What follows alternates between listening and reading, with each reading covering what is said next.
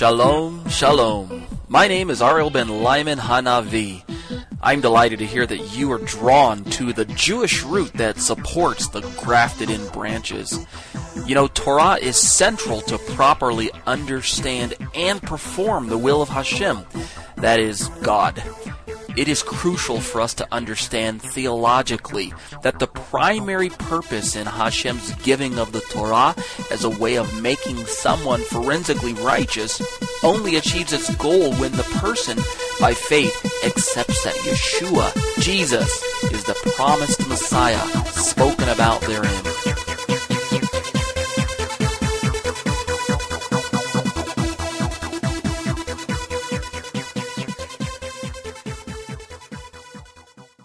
Welcome to Parashat Toldot. That's history. The address is Breshit, Genesis chapter 25, verse 19 through chapter 28, verse 9. The reading date is for Shabbat, and I'm the author, Torah teacher Ariel Ben Lyman. This particular written commentary was updated on November 26th of 2005. All quotations are taken from the Complete Jewish Bible, Translation by David H. Stern, Jewish New Testament Publications, Incorporated, unless otherwise noted. Let's begin with the opening blessing for the Torah. Baruch atah Adonai Eloheinu melech haolam, asher bachar banu mikol ha'amim, v'natan lanu et Torato. Baruch atah Adonai lotein ha'torah. Amen. Blessed are you, O Lord our God, King of the universe, You've selected us from among all the peoples and have given us your Torah. Blessed are you, Lord, giver of the Torah. Amen. Ele Toldot. Here's the history of, or here are the generations of. That's how the Hebrew starts for this particular parasha. Ele Toldot. Toldot is a word uh, that connotes um, progeny or offspring. And when we're talking about um, time, we usually say history. That is to say, the history of people, the generations of families. And of course, these opening few words dot the beginnings of just a handful of significant chapters in the Torah. Um, to be sure, there are ten significant instances in the book of Bereshit alone that use the word toldot, which stems from the root word used for birth or offspring, the Hebrew word toldot. We read about the history of the heavens and the earth in Genesis 2 4, the history of Adam in chapter 5, verse 1, and chapter 6, verse 9. And in chapter 10, verse 1, it talks about the history of Noah. So, the history, the generations of, the offsprings of, of families and people. Up to this point, the selection might appear rather random, that is to say, without pursuing a single family lineage. But as we're going to see, God begins to narrow things now as we're focusing on Abraham and his offspring. In fact, after Noah, the Torah specifically begins to narrow down its selection of historical perspectives, singling out the significant person that is most pertinent for the reader's study. So we go from Abraham to Isaac to Jacob, and uh, and then his twelve sons, and then eventually we start singling out some of the sons as well.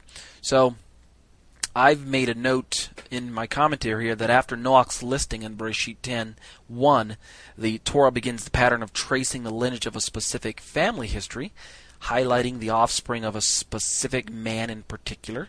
Let's notice the pattern, okay? We've got Shem's history is the highlight of Bereshit 11:10. Shem, of course, was one of the sons of Noach, Shem, Ham, and Yafet. And then we have Terach's history and Terach is Avram's father, and we find his story in 11:27 of Genesis.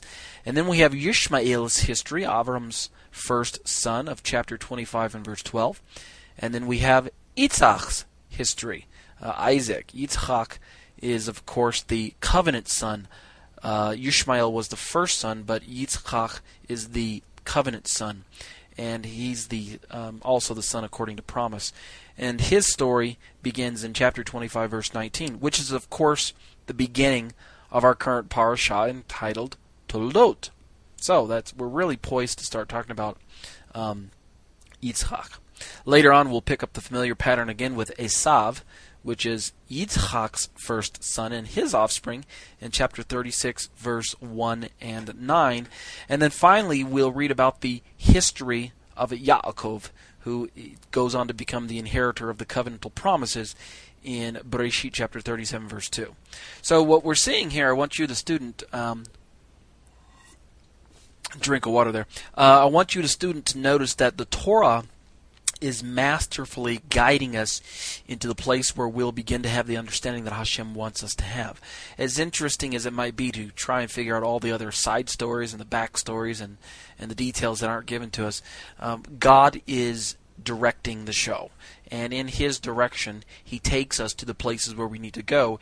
And the stories that have been preserved for us by Moshe, of course, are the stories that Hashem wanted us to uh, take into our own very lives and to learn from and to gain insight from. This understanding is comprised of what I call the majors of the majors of Torah and the minors of the minors of the Torah. You can that's a reference to my previous commentary, the Parashat Lech Lecha, uh, the third paragraph, paragraph for reference. I know it's it's uh, in fact been um, tradition, in, in the, at least in the Jewish community, to fill in the backstory with the midrash and with the Agadah and with the the various legends and stories and such. But really, if you think about it, the Word of God gives us just enough information so that we can become the covenant people that we are called to be. And so there's no excuse for us not to have um, the information there. So, in my commentary, since the topic here is history, I want to take this opportunity to briefly recap the highlights of the Torah narrative up to this point, because I believe that taking a look back at where we've gone will um, help prepare us, us to where we're going, and that I'm going to make mention of that more later on in my commentary, but that's why I'm using this historical overview, so to say. I've decided to stop at this fifth, um, or rather at this uh, point in my uh, uh, studies to to t- stop and get an overview. And this is helpful for, the, for those people who may be just joining us. Um, you just may be now tuning into the podcast, or you've just subscribed to the commentaries, and you haven't really had a chance to go back and study um, all the commentaries in Bereshit up to this point, it might be helpful just to get a snapshot of the book so far. So enjoy this opportunity. Moreover, since the Torah is comprised of the first five books of Moshe, uh, this is an opportune moment to refresh the reader's understanding of the first five parashot of the book of Bereshit. So, um, what I'm going to do is use small quotes from my previous commentaries as a guidance tool, bringing the readers up to the current portion of Toldot. Okay, you ready? Here we go. In the first paragraph on page 2, this is an overview of Parashat Breshit, which covered chapters 1, verse 1 through chapter 6, verse 8. Here's the overview. Quote from my uh, uh, previous commentary Beginning with Hashem changes our viewpoint from that of scientific observation to one of absolute faith grounded in the Word of God. In fact, I went on to mention that a scientist who refuses to objectively deal with a supernatural creation is, in fact, a scientist who refuses to deal with a supernatural God. You ever notice that uh, correlation? The modern scientists and, and those who study uh, in the scientific fields today who refuse to recognize that God is the creator of all are those who are really deep down inside refusing to recognize um, I'm sorry, those who refuse to recognize a supernatural creation are really those same uh, scientists who are refusing to recognize a supernatural God. And it's because, in my next paragraph I state, because by removing God from the equation, mankind effectively dulls his own conscience toward the responsibility of his own actions, good or bad. That is to say, if there's no God, then ultimately there's no need to answer to anyone but myself. And in that way, the Torah teaches that mankind ultimately destroys himself, and the Torah goes on to call him a fool. You know that that uh, familiar verse: "The fool hath said in his heart, There is no God." That's a shame. My commentary goes on to note that the mercy of the Holy One offers us an authoritative, historical, and there's my keyword. I'm going to use keywords throughout these um, these uh, references. Historical is my keyword there. Uh, the Holy One offers us an historical beginning complete with purpose and structure for our lives. When God begins something, its destined purpose, that is, say, its history, there's my marker again, its history is made sure. End quote from Parashat Bereshit. Okay, the next overview or the next um, snapshot was taken from Parashat Noach, which is the next portion in sequence. It covers Genesis chapter 6, verse 9 through chapter 11, verse 32. Here's the quote. Again, as you're listening to the um, podcast here, listen for the marker or the uh, correlation between all of the rest. My theme here is history. The Torah portion for today is called Toldot, which means history or generations or offspring. So listen for words related to that offspring, history, lineage, things like that. Okay, that's the um, uh, uh, uh, the literary marker between all of these references. Here is my quote from Parashat Noach.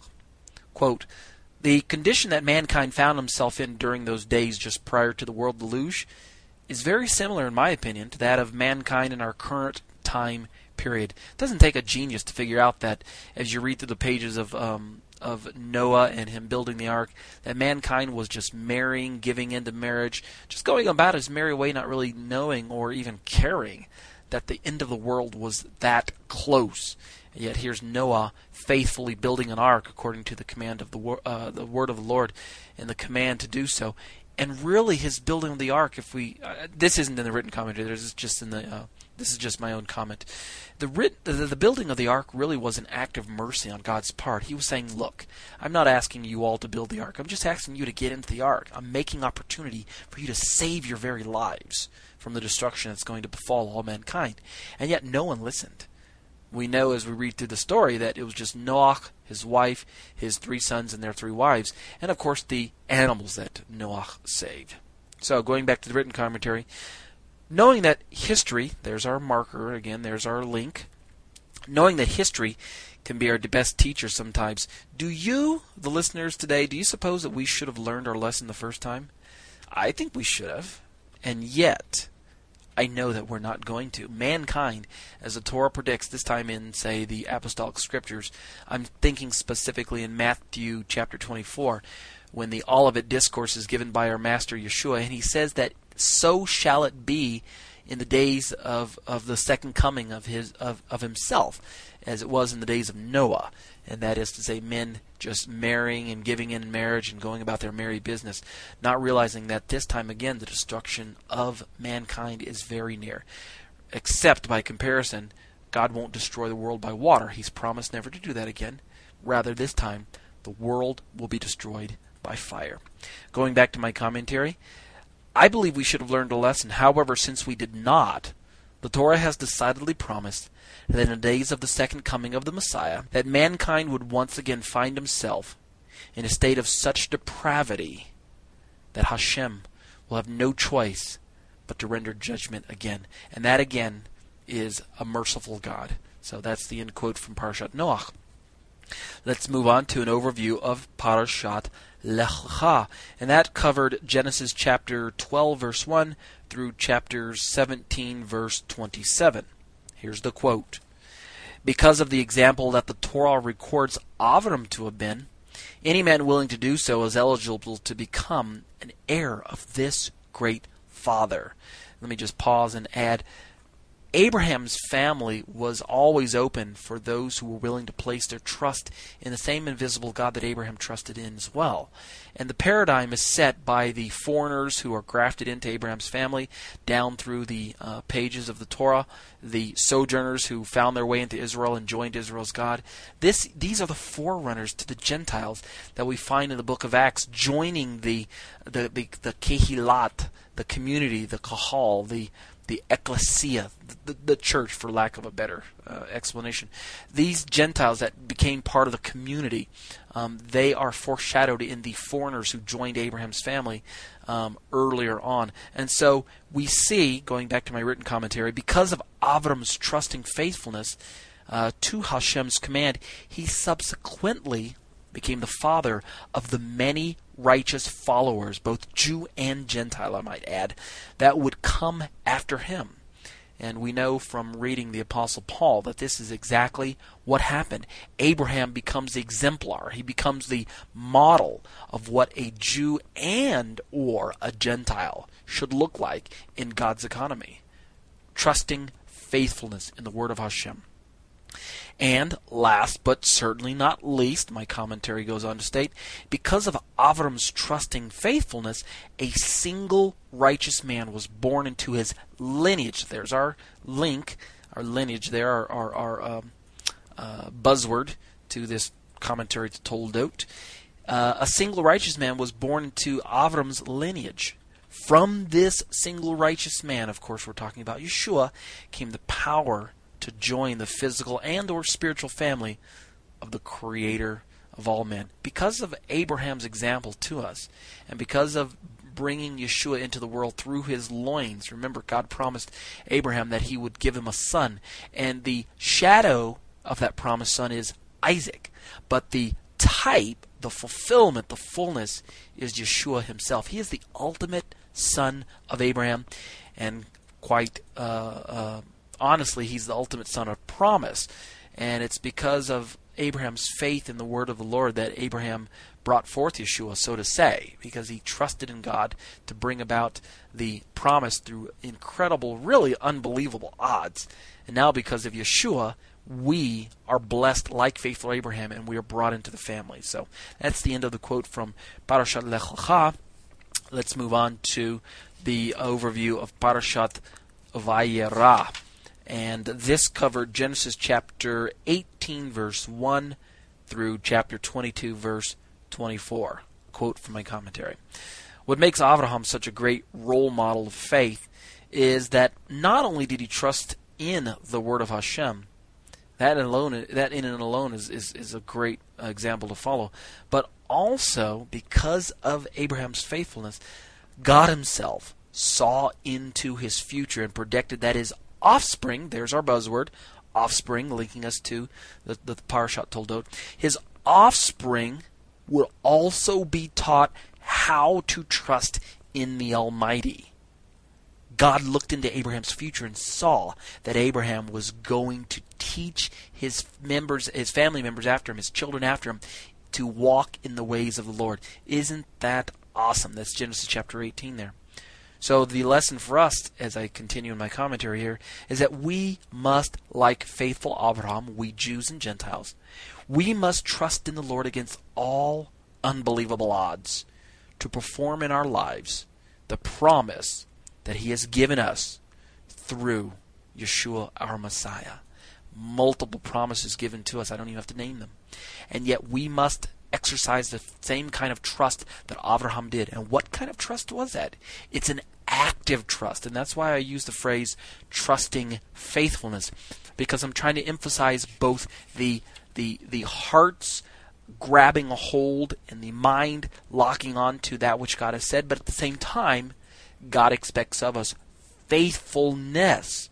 That is to say, walking it out. And that's where the Torah comes in and helps us out. Okay, that's the end of the quote from Parashat Vayera. Let's look at an overview of last week's portion, which was Chaye Sarah, and that covered Genesis chapter 23, verse 1 through chapter 25, verse 18. Quote, with the coming of Yeshua, the ultimate Son of promise, non Jews, that is to say Gentiles, could finally share completely in the spiritual as well as the physical blessings promised to our father Abraham. And what I mean to say is that um, we always had the forerunners. We had the proselytes, or really, I shouldn't call them proselytes.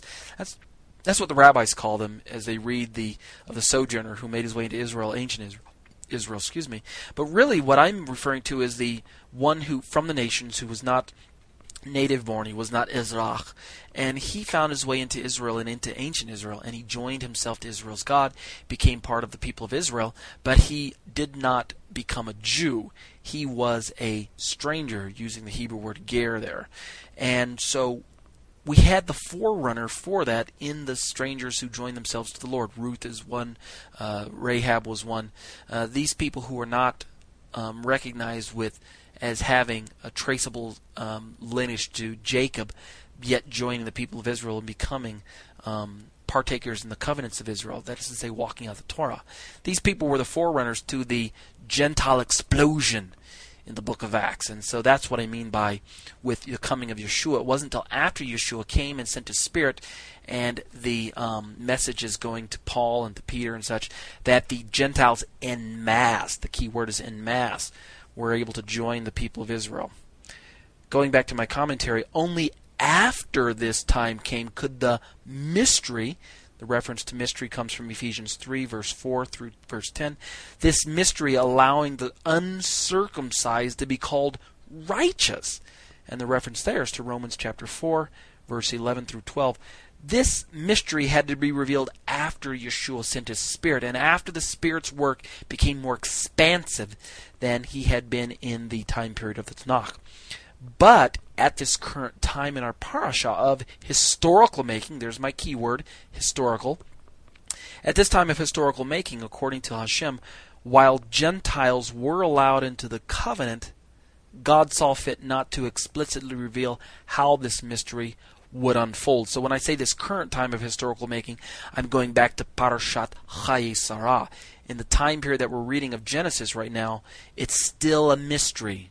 God is not revealing it completely to Am Yisrael, to the people of Israel, exactly how the Gentiles are going to become fellow heirs and fellow covenant members with Israel. It's still a hidden thing, yet you know it's trickling in little by little according to uh, God's workings and God's plans. So that's our quote from Chayei Sarah. I go on to say in my commentary that when I talk about the Gentiles, and I'm I'm making reference to the physical offspring of Israel as well as the spiritual offspring, some people take offense because I seem to ignore the Gentiles, and and yet I'm not purposely neglecting the Gentiles of today. That is to say, the ones who are offspring. There's a link to uh, Toldot. Offspring is Toldot. The ones who are offspring according to faith, because in fact the Torah does have Gentiles in mind when it speaks of covenants. I don't think that the Gentiles were a side note. I really don't. If you follow my commentaries closely, and I believe a, a, very careful reading of the text will reveal that the Gentiles were always within God's plan. It's right there in Genesis 12, 1 through 3. I'll bless those that bless you, curse those that curse you, and through you all the nations, the Hebrew word is goyim, the plural of the singular goy, and that's where we get the word Gentile of sorts. It means non uh, native born. Um, through you all the nations of the earth will be blessed. So Gentiles were not a second plan or a plan B, a side note, uh, a side thought in God's uh, plans. I believe they were right there up front. They just came at a later date than the native born. So, in fact, I make a quote from Tim Hegg, who asserts that the reason that Jewish lineage, there's another uh, word link again, lineage, the reason that Jewish lineage is important to God is that it's important, I should say, is be, is that God has promised to manifest His omnipotent sovereignty through the people descended, there's another word key there, descended, uh, related to Toldot, through the people descended from Jacob. And so God makes a promise to Abraham, and it's a promise that needs to be understood first and foremost in the natural. God says to Abraham, I'm going to bless you and make your name great, and I'm going to give you um, seed after you. I'm going to multiply your seed. We could call it a promise of multiplicity. How was Abraham to understand the promise? And the words that God was saying to him. I believe first and foremost he's to understand his promise of multiplicity to be natural children. Now we know from reading Paul that this blessing extends to the physical as well as the spiritual children. That is to say, Jews and Gentiles. But first and foremost, it had to make sense in the natural. And so that's what I mean. That, that, that's the point I'm trying to make when I say that God wanted to manifest His omnipotent sovereignty through the people descended from Jacob, the natural line of Abraham first. But in maintaining this promise to Jacob, one need not exclude the non-descendant. That is to say, today we know the non-descendant to be named Gentile, and I don't mean that in a pejorative way. I think Gentiles are are, are just a neutral term, just like Jews are. But um, let me go back. But in maintaining this promise to Jacob, one need not exclude the non descendant, for God has also promised to bring the nations within the scope of that same covenant. I'm quoting from Tim Hegg. Hegg goes on to say, quote, God has adopted them both. God has adopted both Jew and Gentile. It is only when the Jew and the non Jew live and worship together as equally adopted brothers in the congregation of Yeshua, that God's faithfulness and power are manifested as they should be. End quote. And that's taken from Tim, uh, Tim Hegg, Fellow Heirs, FFOZ Publications, 2002, pages 40 and 41. And I like what Hegg says there about that non-Jew and that Jew and non-Jew must be recognized as equals.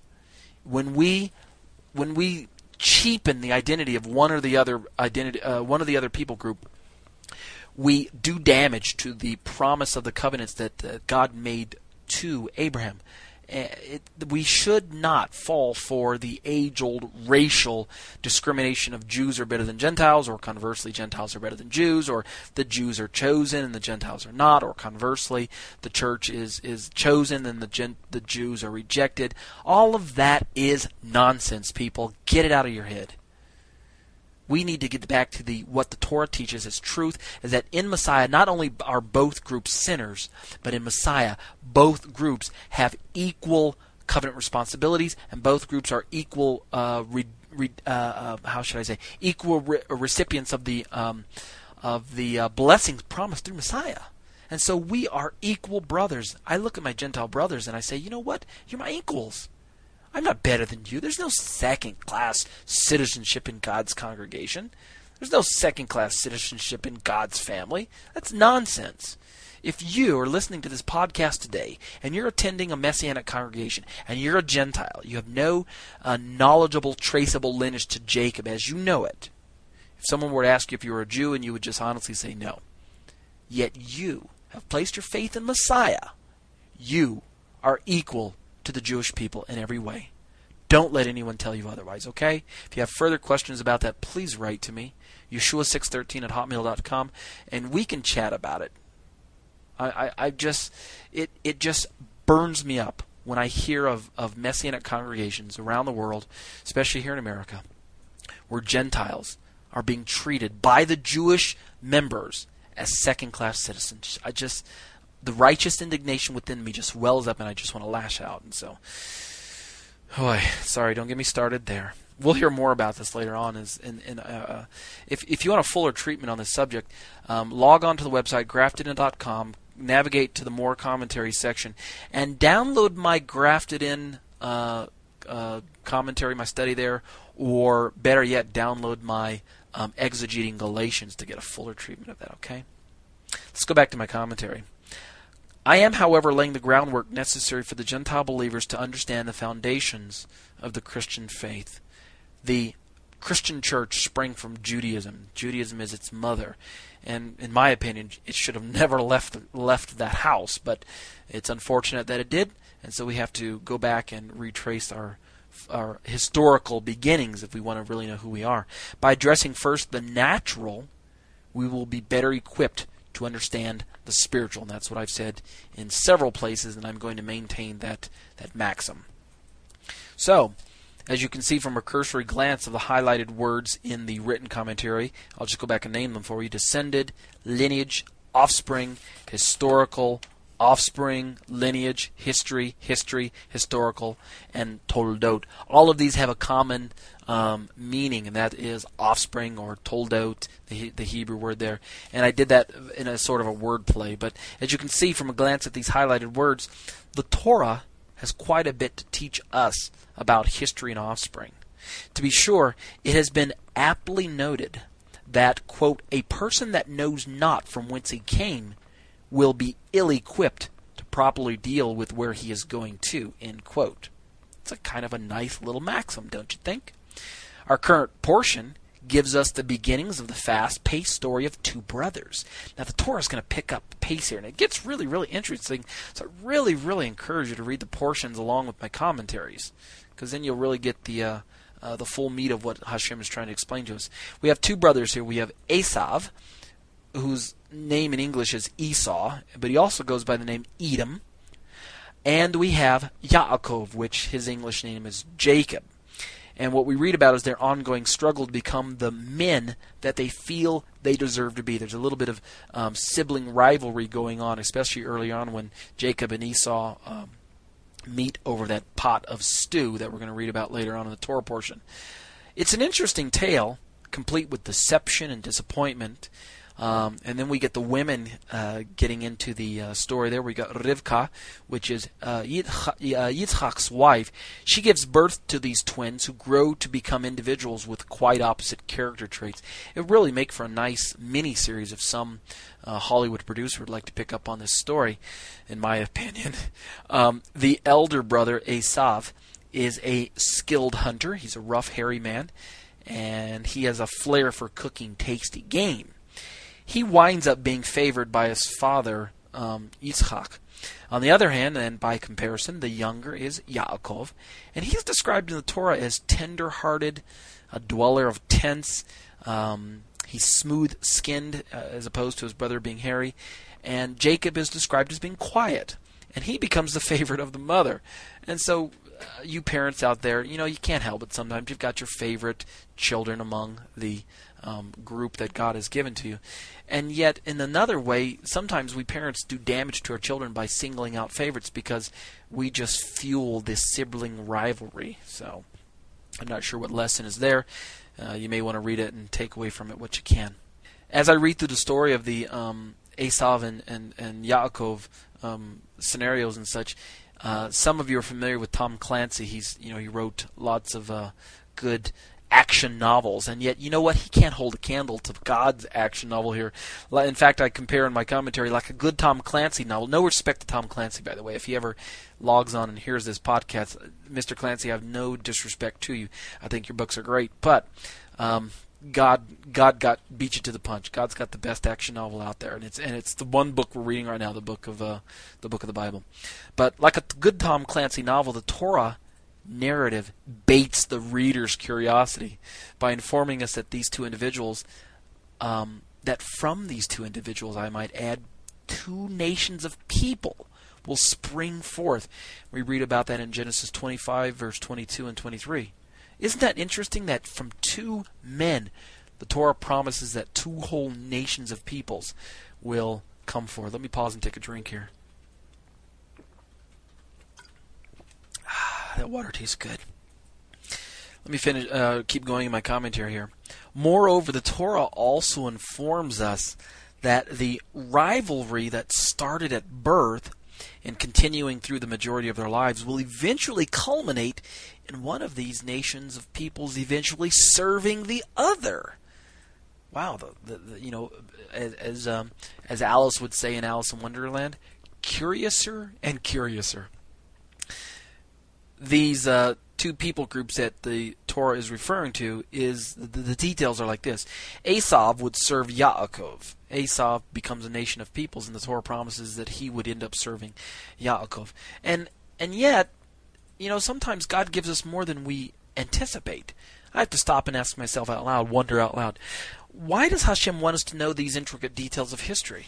Why does He want us to know? Why do we care? Let's find out. What about the physical offspring of Abraham is so pertinent to us 21st century believers?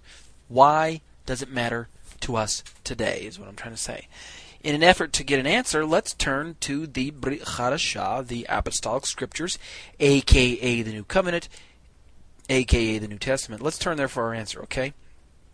In what I like to call Rav Shaul, who was Apostle Paul, and what I like to call his masterpiece of Jewish Christian theological discussion, and my own personal favorite book of the entire Torah.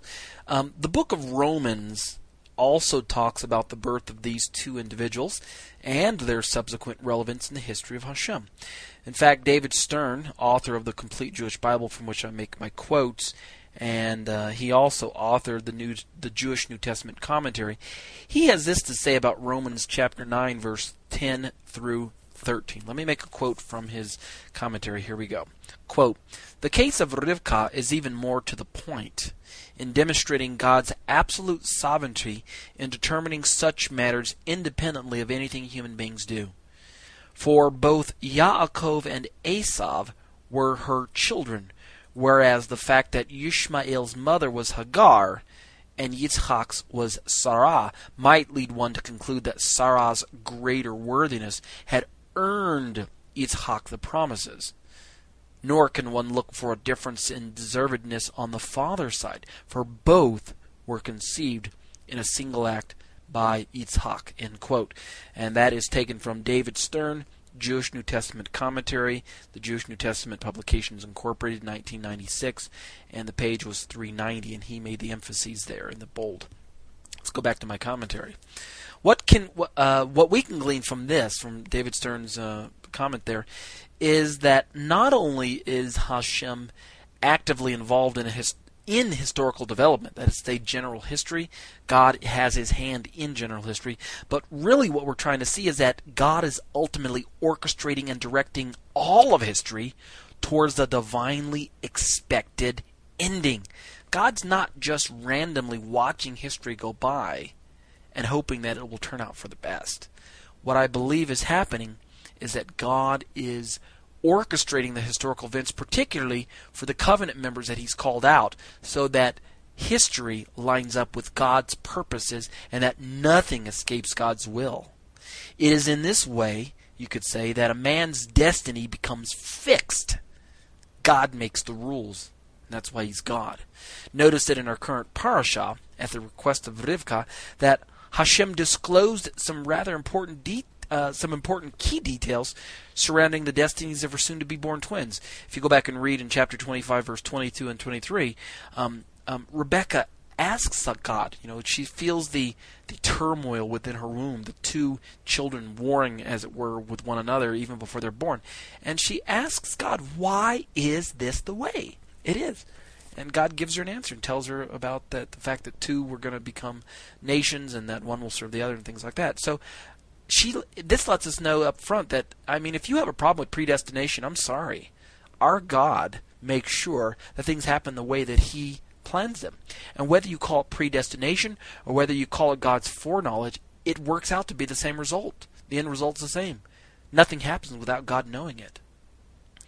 This speaks to us about the sovereignty of our all knowing God and his desire to bless all of mankind through chosen, obedient, individuals. God ordains the steps of the righteous man, and we read that in the book of Psalms, I believe. I think it's Psalms. It might be uh, Proverbs I'm quoting. At any rate, God chooses righteous individuals through every generation. The Torah demonstrates this. And as God works through the righteous of each generation, the rest of mankind is, is put on a collision course with God's will and brought into an opportunity, I might add, to join the family of God. And sadly, we know that not all men respond to God's offer.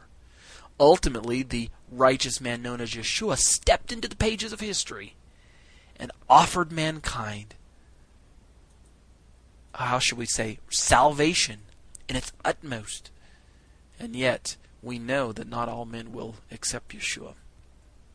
So, unfortunately, because of our fallen condition, we men uh, mankind as, as a whole. Because of this condition that we're in, we usually render ourselves ineligible to receive Hashem's blessings. What is that ineligibility? It's due to our lack of faith. We simply lack faith in God. We know that the book of Hebrews tells us that without faith it is impossible to please God. We have to believe that God is, and that He's a rewarder of those that diligently seek Him. And so the solution facing mankind is to believe that God is God, and that He rewards those who seek Him, and His ultimate reward is salvation in His Son Messiah Yeshua. But this lack of faith doesn't render the plans and blessings of Hashem powerless. God is not God's hands aren't tied by man's faithlessness. Put that thought far from your head. I've, I heard one one uh, philosopher teach this once at a um, I went to a, um, a meeting when I was in Korea, and it was um it was kind of a pseudo religious meeting. It was a, a religious uh, it was a meeting on how to make well it was relig- it was a meeting on how to be prosperous, from, and they used they were using biblical principles, and they didn't bill it as a as a Christian meeting or a religious meeting, but when I when you know after short, shortly listening to what the uh, teachers had to say, I figured out that's what they're talking about. But he talked about how that um, because man lacks faith in God's principles, God can't operate. and he talked about how that God's hands are tied somehow until we, by faith, step into um, into these these biblical uh, principles. And he was talking about trying to make money, and he was saying that if we don't have faith in these principles, then God God's hands are tied of sorts, and I don't believe that's true.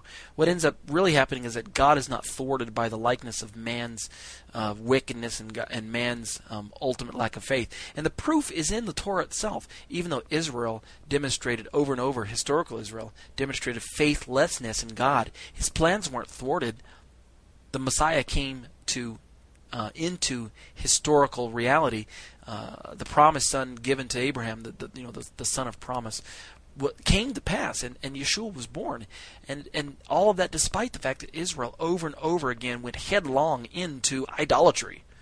So, if anything, the Torah proves us that God's sovereignty is greater than man's wickedness and man's uh, lack of faith. So, concerning the corporate unbelief of the Jewish people, what does the Torah say? Let me make a quote from Romans 3, and Paul's making the same point that I just made. Quote, What if some did not have faith? And he's asking rhetorically, you know, speaking of Israel, what if some in Israel didn't have faith? Will their lack of faith nullify God's faithfulness? Of course, it's a rhetorical question. Paul knows the answer to his own question, and he answers, Not at all. Let God be true and let every man be a liar. As it is written, and Paul quotes the Tanakh to prove that his very point is true. He doesn't want you to just believe him because he's saying so. He wants you to believe him because God's word says so. Here's the quote that Paul uses. Quote, so that you may be proved right when you speak and prevail when you judge. End quote. And the um, the whole quote is taken from Romans chapter 3, verse 3 and 4, out of the New International Version. So, let's go on. It is, in fact, the desire of Hashem that we should indeed inherit the blessings intended for us. It really is. God's not willing that any of us should perish. And I might add, God is not willing that any of us should lead diminished lives.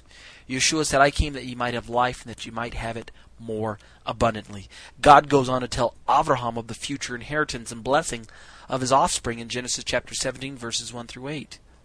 Yitzchak of the future inheritance and blessing of his offspring in Genesis chapter 23, I'm sorry, Genesis chapter 26 verse 3 through 5.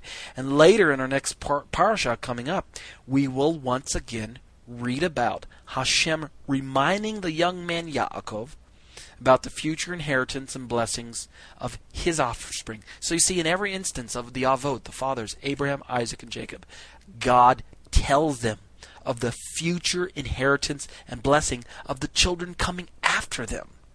God doesn't have to do that. But in His mercy and His love, He tells us anyway. And we have to ask sometimes, why does Hashem remind us about the inheritance and the blessings that are ours? I said it's in His mercy and His love, but I think there's probably a little more to it than that. I might imagine that it's because God Himself doesn't want us to forget about them. We're the humans. We're the ones who are weak and frail. And we're the ones who have to, to be reminded over and over again of God's faithfulness. More than that, it is a reminder to us of His limitless, unbridled love and concern for us, even though we don't deserve these things. So it's both His love for us and a reminder to ourselves. But along with these promises, He wants us also, also to be reminded, I believe, that it is His authority and grace alone that makes our glorious rea- uh, history a reality. It's not what we do. We don't chart our own courses. God orders our steps, and God makes sure that the promises are going to come to pass. To be sure, Jacob and his mother Rivka got themselves into a real mess trying to secure what they both thought they knew belonged to them. You know, God told Rebecca that her son uh, Isaac, I'm sorry, that her son Jacob would be a covenant man, that he would be the one that the elder would serve, the older would serve the younger. So Rebecca knew this, and so she she she of course favored um, Yaakov. You remember. Um, uh, the father favored the older son and the mother favored the younger son. And so the mother the mother and the younger son got together and, and, and kind of cahoots they tried to bring about the promises under their own strength. They um, devised the plan where Jacob and Esau would get together. I'm sorry, where Jacob would go in and um, deceive Papa Isaac by you know Jacob put on the um, coat of hair and deceived Papa Isaac into thinking that he was Esau, and so that he could get the, the covenant blessing from him. And yet we know, you know, you, have to think in hindsight or look back uh, and, and speculate. How would it have worked itself if they had, would not have planned that? We know that Jacob was going to be the recipient of the covenant blessing. God had already promised this to Rebekah and yet they got themselves into trouble. My point is that because they took matters into their own hands, God eventually works through their uh, scheming, and as we read further into um, our story in Toldot, we learn that the deception and the deceit of both Jacob and Rep- of Rebekah, uh, as they plot to not only take the birthright of Esau in chapter 25, verse 29 through 20, 33, we also read that eventually the coveted um, verbal blessing from Isaac is pronounced upon the firstborn. And so um, they scheme and they get what they go after, and yet really we know that it's God had planned uh, for um, Jacob to be the recipient of this blessing. And that's in chapter 27 where we read about their scheming. Now, you might single out the fact that Yaakov stole or or supplanted uh, as one translation of the name Yaakov suggests, he stole the birthright blessing from his brother Esav. Yet, and I'm trying to make this point here very carefully, yet we also know that Hashem had already promised to his mother earlier that the quote elder would serve the younger. So, in a way, you could also conclude that Yaakov, that Jacob, was just taking what already belonged or eventually would belong to him in the first place. It is true that the blessing was his. Yet, the lesson I believe the Torah is trying to teach us here is not to take matters into our own hands. That's the point. Just because God promises something to you doesn't mean you have the right to reach out and take it. Unless God tells you to do so. And we don't read in the Torah that God told Rebekah and Jacob, reach out and grab this. Rather, the lesson seems to be that they stepped in where God had not given them permission yet, and yet God still worked through their weakness. So the bottom line is what Jacob did was still wrong. It was wrong, people. It was wrong of him to, to go after that which was his brother's. He should have waited until God gave it to him. Rivka, as well, his mother, would pay for her foolishness by sending Yaakov off to her brother Lavan. Laban is how you would read it. Her brother Lavan until the heat of Esau's anger subsided. You can read about that in Genesis chapter 27, verse 43 through 45. And the reason how, or the way that she would pay for it, the way, the reason I put it in that way, is because she supposed then at a future date that her son Yaakov could return. Remember, Jacob was the beloved one for her. The younger boy was her, her favorite. So she sends him off to Laban until the older brother can you know cool off because as soon as he found out that he got cheated, he was pretty hot and heavy, and he told Jacob, you know, next time I see you, I'm going to kill you. But alas, we know as we read through the story that she would never see her beloved Yaakov face to face again. Why? Because she died before they could met back up again. I believe that's God's way of saying to her, you shouldn't have taken matters into your own hands, Mama even though I promised to you that the old the elder would serve the younger, and you, of course, in chatting with your husband, um, uh, um, you knew that Jacob was the covenant recipient. Yet, mom, you took things into your own hands. You took matters in your own hands. You conspired with the son, and you upset Esav. And and I'm speaking as if I'm God. That's not the way I was planning it. But yet, God, in His sovereignty, foresaw that that would happen. I believe, and He was able to work through that. And so we just have to speculate as to how it would have happened if they wouldn't have schemed.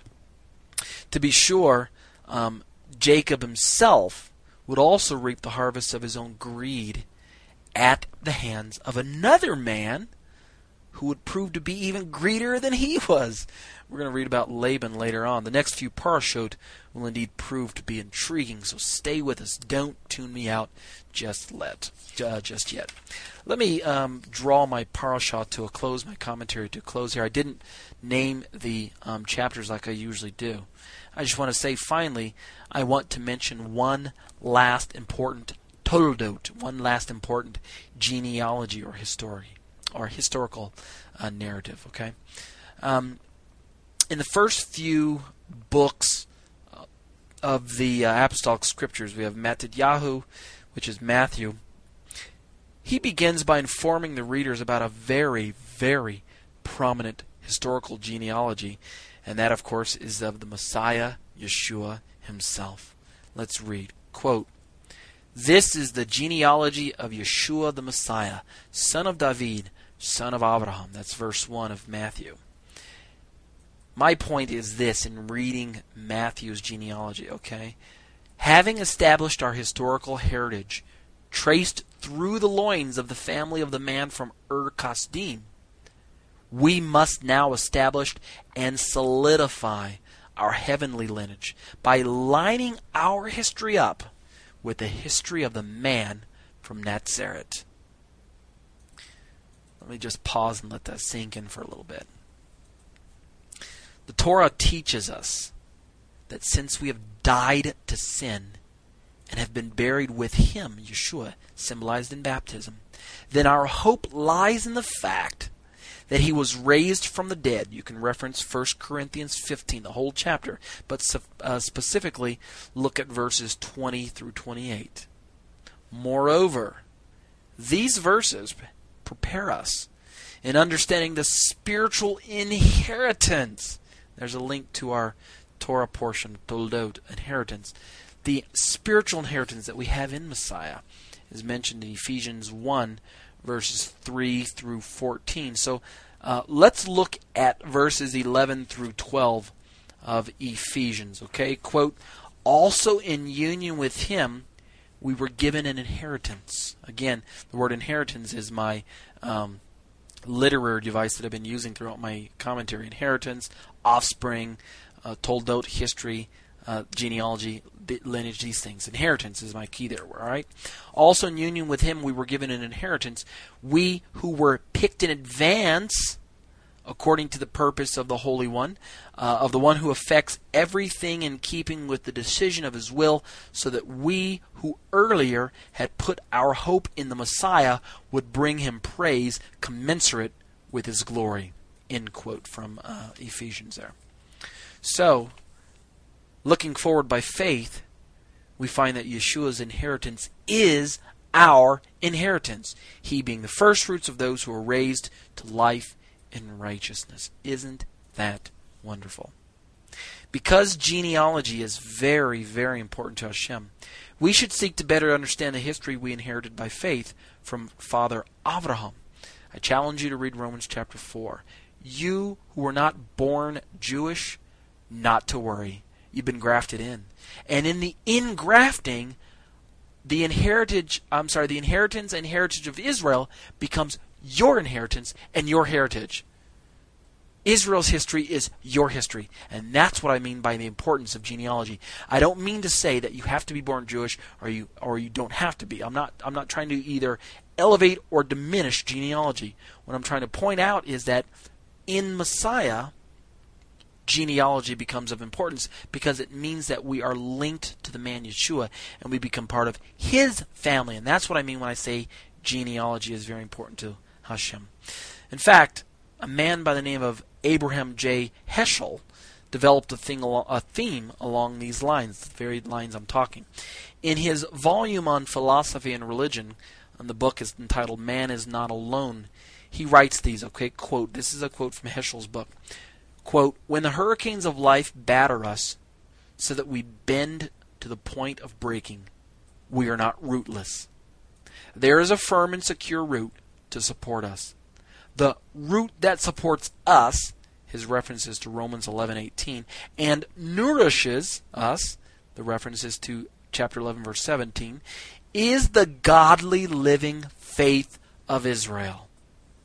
Heschel goes on to say, and I'll finish with this quote This is our foundation to know the God of history, Israel's history. He makes a reference to Hebrews 11.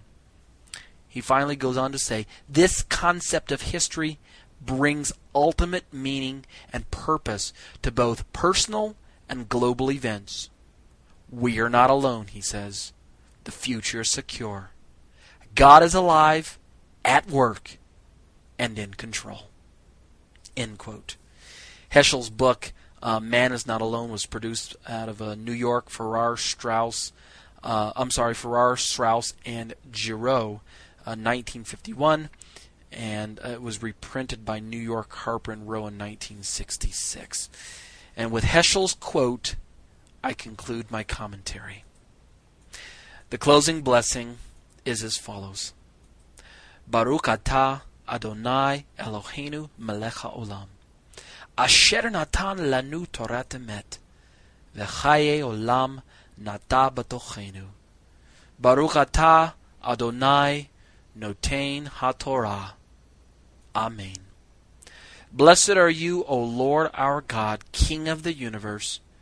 You have given us your Torah of truth, and have planted everlasting life within our midst. Blessed are you, Lord, giver of the Torah. Amen. Shabbat Shalom. That concludes our show for today. Remember, because the Messiah has already come, the Torah is now a document meant to be lived out in the life of a faithful follower of Yeshua through the power of the Ruach HaKodesh to the glory of God the Father. It should not be presumed that it can be obeyed mechanically, automatically, legalistically, without having faith, without having trust in Hashem, without having love for God or man, and without being empowered by the Ruach HaKodesh. To state it succinctly, Torah observance is a matter of the heart, always has been, and always will be. My name is Torah teacher Ariel ben Lyman Hanavi. The intro and outro song Shema was written, produced, and performed by Ryan Kingsley. For information on contacting Ryan, you can reach me by email at yeshua613 at hotmail.com. That's Y E S H U A number 613 at hotmail.com or visit our website at graftedin.com. That's graftedin.com.